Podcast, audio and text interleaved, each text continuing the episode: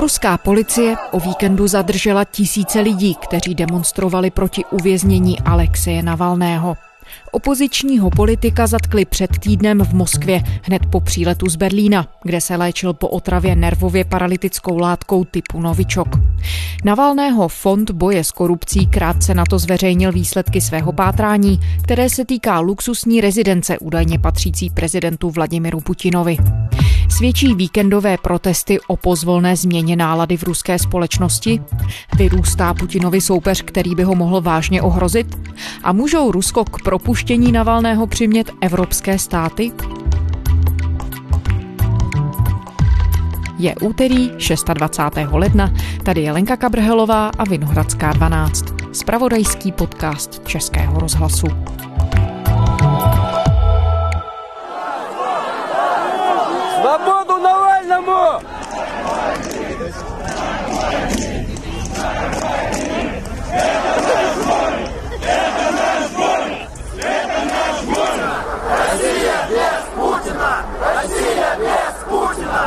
Никакого смысла. Наш город должен быть свободен. Наша страна должна быть свободной. Россия будет свободна! Россия будет свободна! Вы слышите? Konstantin Egert, analytik. Konstantin Egert je analytikem a komentátorem ruské redakce stanice Deutsche Welle. Здравствуй, Костя. Здравствуй, Ленка. Na prošlej vyšli v Minulou sobotu v ruských městech protestovali na podporu opozičního politika Alexeje Navalného tisíce lidí. Co se týče politického života v Rusku, jak zásadní podle tebe ty demonstrace byly? politické v Rusii? Nejdůležitější na protestech je to, že byly poměrně masové a odehrály se po celém Rusku. V tom smyslu můžeme udělat jeden hlavní závěr. Po 23. lednu je zřejmé, že občanská společnost v Rusku není jen záležitostí Moskvy, Petrohradu a možná pár dalších velkých měst. Vzniká všude. Ve městě Jakutsk v republice Sacha, nedaleko od krajiny věčného ledu, vyšli lidé do ulic na podporu Navalného v 50 stupňovém mrazu. To o něčem vypovídá. Když jsem byl před dvěma, třemi roky v Tjumeni, metropoli ropného průmyslu na západní Sibiři, mladí lidé tam říkali, že když vyšli vyjádřit Navalnému podporu na hlavní náměstí, byla to vůbec první demonstrace ve městě od dob bolševického převratu v roce 1917. Minulý víkend si to Tjumeni zopakovala a dokonce překonala svůj vlastní rekord. Pocit, který lidé v dobách perestrojky popisovali slovy takhle se nedá žít, je teď cítit po celém Rusku, od Vladivostoku po Karélii. To je podle mě hlavní závěr, který z demonstrací vyplývá. Nicméně zároveň je třeba dodat ještě jednu věc. I pokud se podíváme na ty nejpozitivnější odhady počtu účastníků sobotních protestních akcí, stále jde o zanedbatelné procento. Je to dokonce míň než 1% dospělé populace v Rusku. Takže já bych řekl, že jde o další krok na cestě ke zrodu nezávislé občanské společnosti v Rusku. Je to krok velmi důležitý a z historického hlediska zásadní, ale pád putinského režimu zdaleka neznamená. исторически э, серьезный, но это, конечно, еще далеко не падение путинского режима. No v Čechy publika тоже могла V наблюдать. Česku lidé sledovali videa z protestů i to, co se během nich dělo. Ale přece jen můžeme pro úplnost popsat, řekněme ze sociologického hlediska, jací lidé vlastně na demonstrace přišli. Какая это публика? Кто это? Пока трудно говорить о таком... Zatím je těžké dát dohromady nějaký obecný sociologický profil protestujících, ale pokud budeme vycházet z průzkumu, musíme si všimnout toho, že skoro polovina lidí, kteří 23. ledna vyšli do ulic, se do protestních aktivit zapojila vůbec poprvé. Pro velký počet lidí to byla vůbec první zkušenost s aktivní politikou v životě. To je důležité. V Moskvě na Puškinově náměstí je i zpravodajka radiožurnálu Ivana Milenkovičová. Dobrý den. Dobrý den z Moskvy. Je tu hodně mladých, ale jsou tu i starší lidé, i seniori. Lidé zaplnili i okolní prostranství a to přesto, že všem hrozí zadržení za účast na nepovoleném protestu Lidé skandují hesla jako svobodu, pryč s Putinem a další. E, Není to opravdu jen protest proti zadržení Alexeje Navalného, ale i proti režimu jako takovému. Второе, ну, если мы будем судить по кадрам, za druhé, pokud budeme vycházet ze záběrů pořízených v různých městech Ruska, uvidíme na nich skutečně hodně mladých lidí. Dá se tedy říct, že se protestu aktivně účastní mladí lidé. Alexej Navalny používá na sociálních sítích a na svých YouTubeových kanálech Navalny Live a kanál Navalného jazyk, který je srozumitelný nejen lidem kolem 20 let, ale i školákům. Neznamená to, že ho nesledují i starší generace, ale je zjevné, že lidem pod 30 let je hodně blízký. Navalny je osobnost, která dokáže mluvit jazykem mladých lidí. Zároveň je ale důležité připomenout, že samotná skutečnost, že politik má mnoho mladých příznivců, mu nezaručuje úspěch. Historická zkušenost ukazuje, že rozhoduje dobový kontext a v tomto případě také to, v jakých podmínkách se Alexej Navalny dál ocitne. Myslím, že to pro něj bude teď hodně těžké. Úřady udělají vše proto, aby ho od politické činnosti co nejvíc izolovali. A to ne na pár roků, ale na mnoho let dopředu. Skážu srazu i podčerknu na mnoho let. No, já ještě na malinký moment ostanu... Zůstaňme ještě na chvíli u lidí, kteří šli protestovat. Na konci víkendu byly počty zadržených po celém Rusku kolem tří tisíc. Víme, co je teď čeká? Můžeme popsat, co všechno Rusové musí brát v potaz, když se rozhodují, jestli se přidají k protestům, které úřady nepovolily. Jaké následky můžou čekat? Protestu, что ему угрожает, какие последствия? Во-первых, Ленка, само понятие несанкционированной акции... Za prvé bychom měli říct, že samotné pojetí nepovolené akce je v rozporu s ruskou ústavou. Myslím, že ve chvíli, kdy Vladimir Putin opustí Kreml a Rusko bude mít normální parlament a exekutivu, se země vrátí ke standardnímu pojetí ústavních práv. V Rusku státní moc nemá právo povolovat masové mítinky a demonstrace. Má pouze pomáhat organizátorům zvolit správné místo a trasu a zajistit bezpečnost. V Rusku platí ohlašovací povinnost. Autoritářský režim ji ale změnil celou řadou policejních vyhlášek, na to bychom neměli zapomínat. Pokud mluvíme o nepovolených akcích, používáme jazyk ruské státní moci. Ruská ústava předpokládá, že všechny takové akce jsou povolené, pokud jsou pokojné, nenásilné a bez přítomnosti zbraní. Mírný bez oružia e. Poté, co speciální pořádkové jednotky OMON vytlačili lidi z centrální části moskevského Puškinského náměstí, eh, demonstranti se postupně rozptýlili do okolních ulic. I tam pak pokračovalo zatýkání. Zadržené byly doteď skutečně stovky lidí, je mezi nimi i manželka Alexeje Navalného Julia. Bezpečnostní složky i nadále zůstávají ve velkém počtu v ulicích a snaží se rozehnat zbývající hloučky demonstrantů, zabránit jim v postupu ulicemi. Zatím není jasné, kolik lidí utrpělo při zásazích zranění. Vyjasnění totiž komplikuje i to, že dlouhou dobu v centru města nefungovaly sociální sítě, populární aplikace Telegram, potažmo internet obecně. А что касается трех тысяч, более чем трех тысяч, Co se týče tří tisíc lidí, které v různých městech zadržela policie, je potřeba mít na paměti to, že ruský režim je režimem fasád. Rusko má prezidenta na oko, ve skutečnosti je to de facto diktátor. Parlament je také na oko, je to v podstatě součást administrativy prezidenta, kde poslanci hlasují podle příkazů z Kremlu. A pouhou fasádou jsou v Rusku i orgány činné v trestním řízení. Prokuratura, soudy, policie jsou ve skutečnosti organizace chránící současný politický režim. Pro demonstranty je vyhrazen standardní postup. Za prvé je tu obvinění z narušení veřejného pořádku. Pokud jdete na demonstraci, narušíte například silniční provoz. Šup, už máte paragraf narušení. Pokusíte se odstrčit policistu, který vás neurvale popadnul, jde o napadení policejního činitele. Pokusíte se ochránit demonstranta, kterého policisté mlátí obušky, jde o kladení odporu policii. Pokud například na své sociální sítě umístíte informaci o uspořádání akce na podporu Navalného, jde o výzvu k extremistické činnosti. Za stalinských dob koloval takový vtip.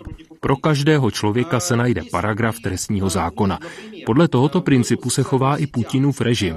Těm, koho policie zadrží, hrozí, zpravidla ne sice vysoký, ale stále trest odnětí svobody do 10 až 15 dnů, nebo veřejné práce, například úklid vozovek nebo veřejných toalet.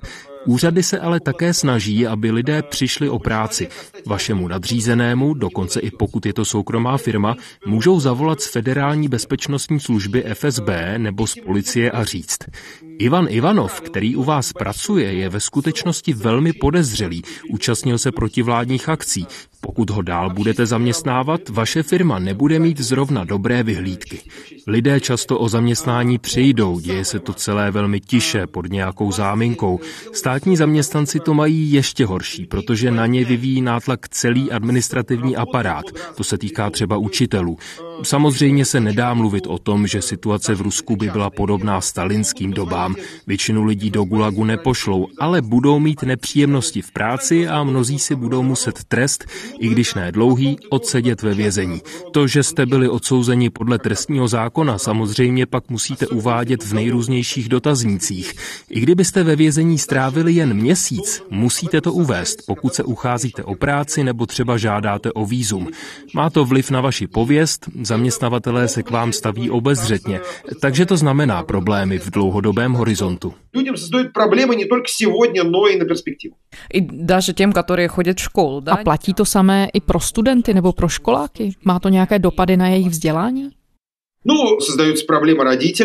Problémy vznikají rodičům, které mohou pozvat do školy a obvinit je, že se o své děti nestarají.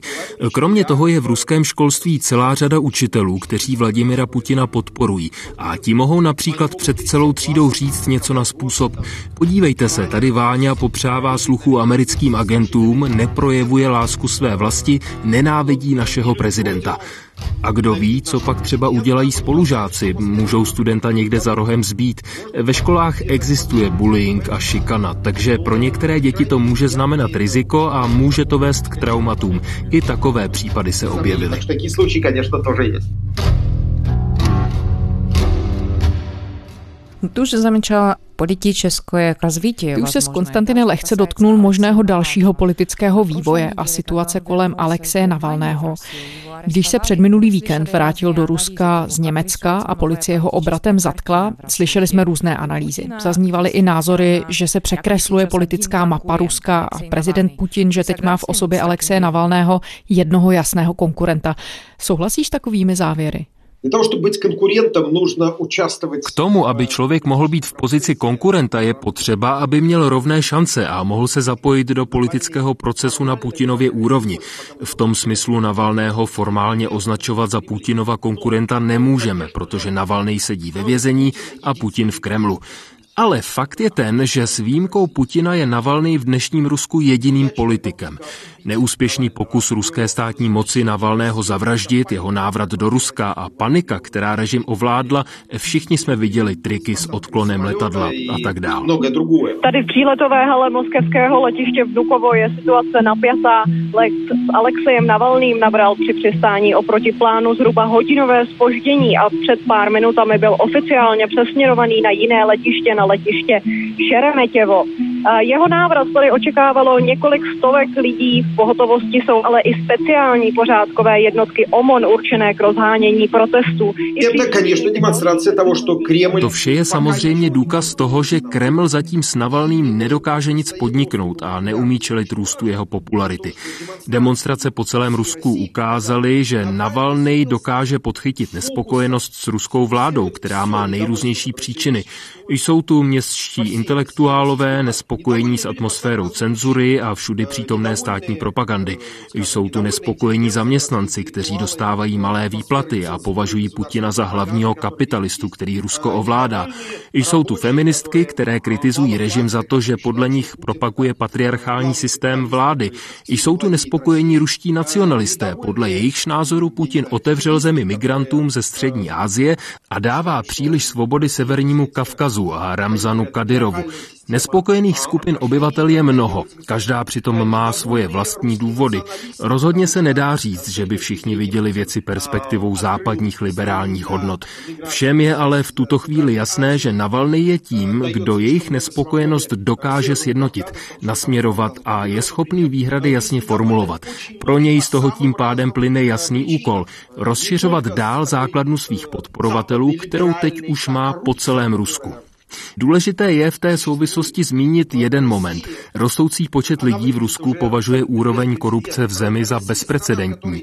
Na to, že úřady kradou, si lidé zvykli ještě za carských dob. Ale gigantické rozměry korupce v dnešní době, kdy lidé čelí dopadům pandemie koronaviru, přicházejí o zaměstnání, jsou nuceni pracovat za mizivé výplaty a žijí doma v izolaci, to vše nespokojenost vyostřuje.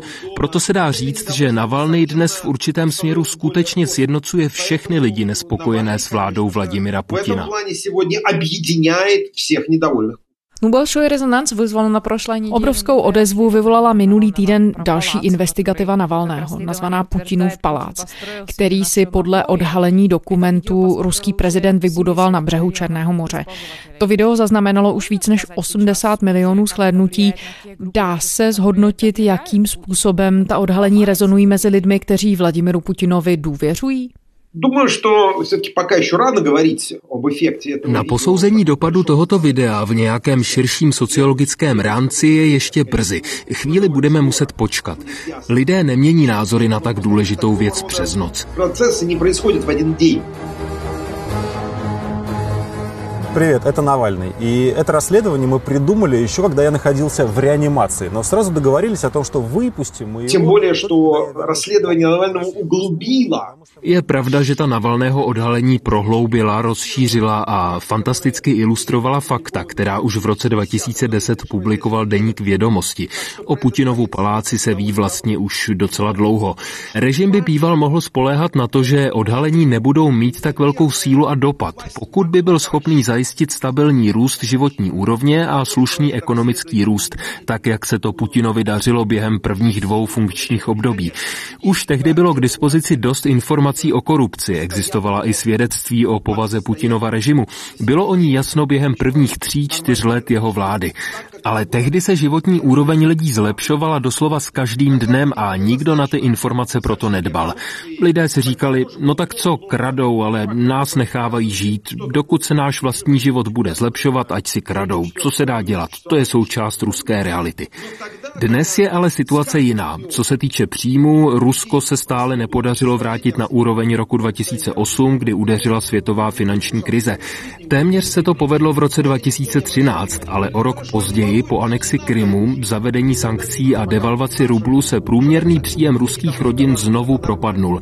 A podle investičních analytiků v Rusku, se kterými jsem mluvil, sotva můžeme čekat významný růst a návrat na úroveň roku 2008 dřív než za pět let. V tom je započítána i pandemie covidu. To jsou důvody, proč protikorupční apel Navalného zasahuje i tu část obyvatel, kteří podstatně schudli a vyvolává takovou odezvu. A u něho bolí seriózní резонанс.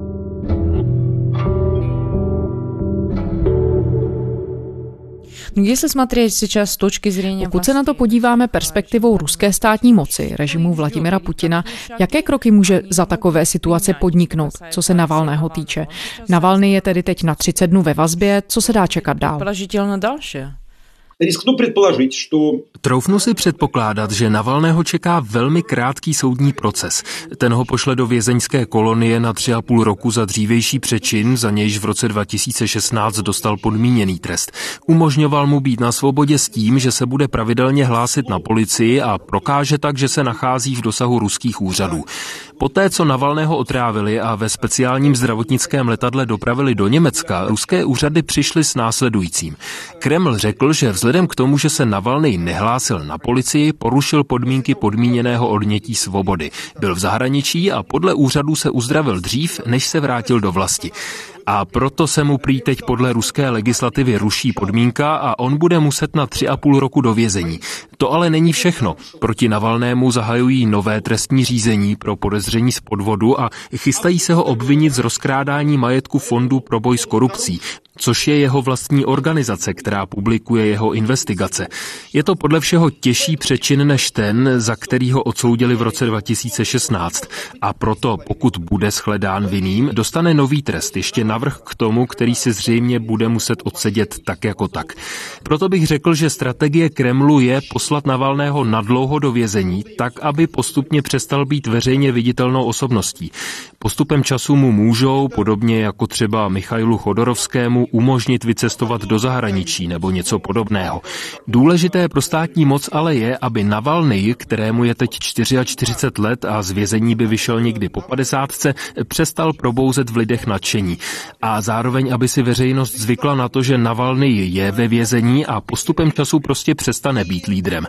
To je pro Putina důležité, protože se v roce 2024 chystá znovu jít do takzvaných voleb a znovu se takzvaně nechat zvolit do prezidentského úřadu na dalších šest let. Nepotřebuje konkurenty a aktivní kritiky, jako je Navalny. Proto se obávám, že Alexeje Navalného čeká jen vězení a další vězení. V tom smyslu Alexej Navalného čeká tyrma, tyrma, ještě raz tyrma. Ну там Jestli смотреть na to z точки зрения... Pokud ještě zůstaneme u perspektivy Putinova režimu, on a ruská prokremelská média mají takové specifické pravidlo nevyslovovat Navalného jméno.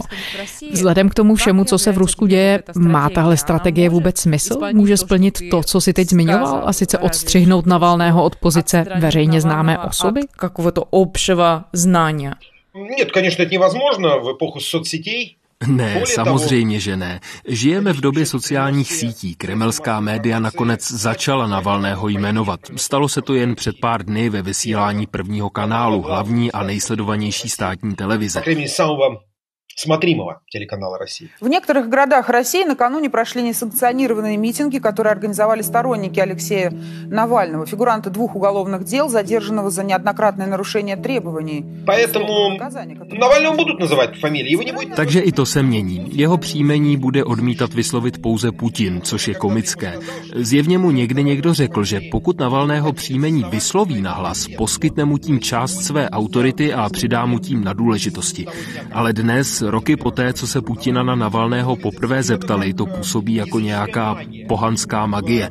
V Rusku, které usiluje o to, aby ho svět považoval za jednu z nejkřesťanštějších zemí na světě, je tohle odmítání vyslovit Navalného příjmení skoro jako nějaké šamanské zaříkání, zaklínání se proti zlému duchu. Putin, který odmítá nahlas říct Navalného příjmení, působí směšně. I jeho okolí už to dělá a budou to dělat dál. Státní média budou mluvit o soudním procesu s Navalným, budou ho označovat za zloděje a podvodníka, který kradl peníze svým sponzorům ze CIA a britské rozvědky. Budou propagovat svůj postoj ke kritikům režimu. Nejen, že to jsou prodejní lidé, kteří se nechali koupit západem a podrývají naši velkou zemi, ale jsou to ještě navíc i obyčejní zloději. Jen se podívejte, koho chodíte podporovat do ulic. Toto poselství režimu na jistou část publika zapůsobí a nebude to jen starší generace.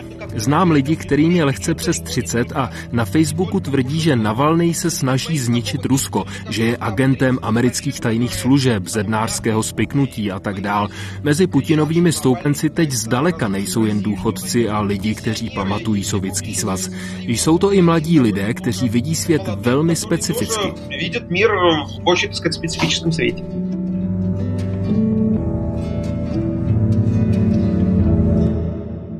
I v takých обстоятельствах какая může A jaká může být za takových okolností strategie samotného Alexeje Navalného, který je tedy ve vazbě a může mu hrozit i další vězení? Jaké kroky může podniknout on? Все зависит от того, насколько изолирован будет Навальный. No, Vše bude záviset na tom, v jak velké izolaci se Navalny ocitne, ale myslím, že zůstane dál veřejnou osobou.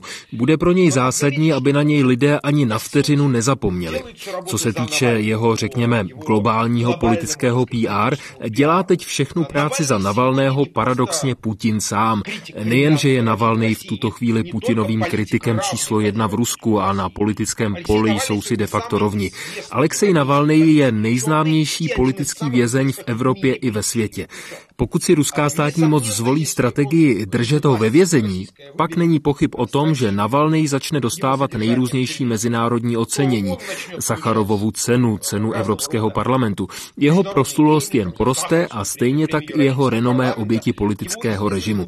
To všechno samozřejmě opozičnímu politikovi zvyšuje jeho prestiž a vylepšuje imič. Odvážím se ale předpokládat i jinou variantu vývoje, byť bych byl velmi nerad, kdyby k němu došlo. Ruská státní moc si totiž také velmi dobře dovede představit, že se vše může odehrát podle výše zmíněného scénáře a že se Navalny může stát ještě známější osobností ve světě, než je teď. Jen pro připomenutí, v roce 1975 dostal proslulý ruský dizident Andrej Sacharov za boj za lidská práva Nobelovu cenu míru. Podobný scénář to je samozřejmě pro ruské úřady naprostá noční můra. Obávám se, že Kreml se proto může uchýlit k jinému plánu. Může se snažit o trvalé zhoršování zdravotního stavu Alexeje Navalného během pobytu ve vězení a potom kývnout na výzvu západních politiků, které samozřejmě přijdou, aby pustil Navalného se léčit do zahraničí.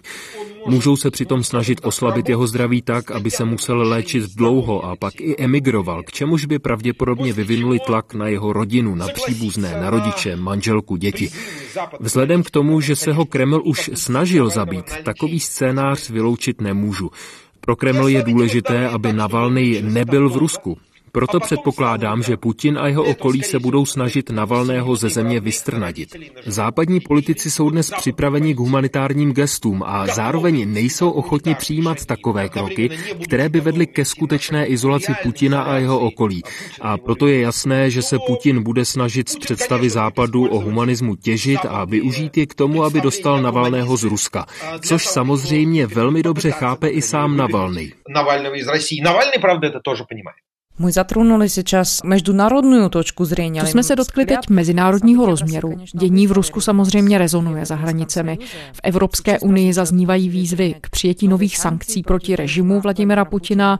Země 27 v pohledu na ně nejsou jednotné, ale kdybychom měli mluvit o sankcích jako o strategii, o mechanismu, mohou Vladimira Putina, který, jak víme, nenávidí jakýkoliv tlak, přimět k tomu, aby začal respektovat mezinárodní právo, politická práva a lidská práva ruských obyvatel. I platí českým právám i právem člověka v Rusii.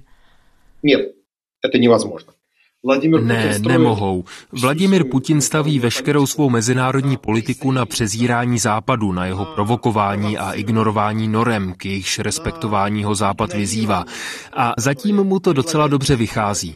Připomenu slova německé kancléřky Angely Merklové, která na jednu stranu říká, že otrava Alexeje Navalného je strašlivá a že bude usilovat o Navalného osvobození, ale zároveň dodává, že budování plynovodu Nord Stream 2 bude pokračovat, protože je to čistě otázka biznisu, který se politiky netýká.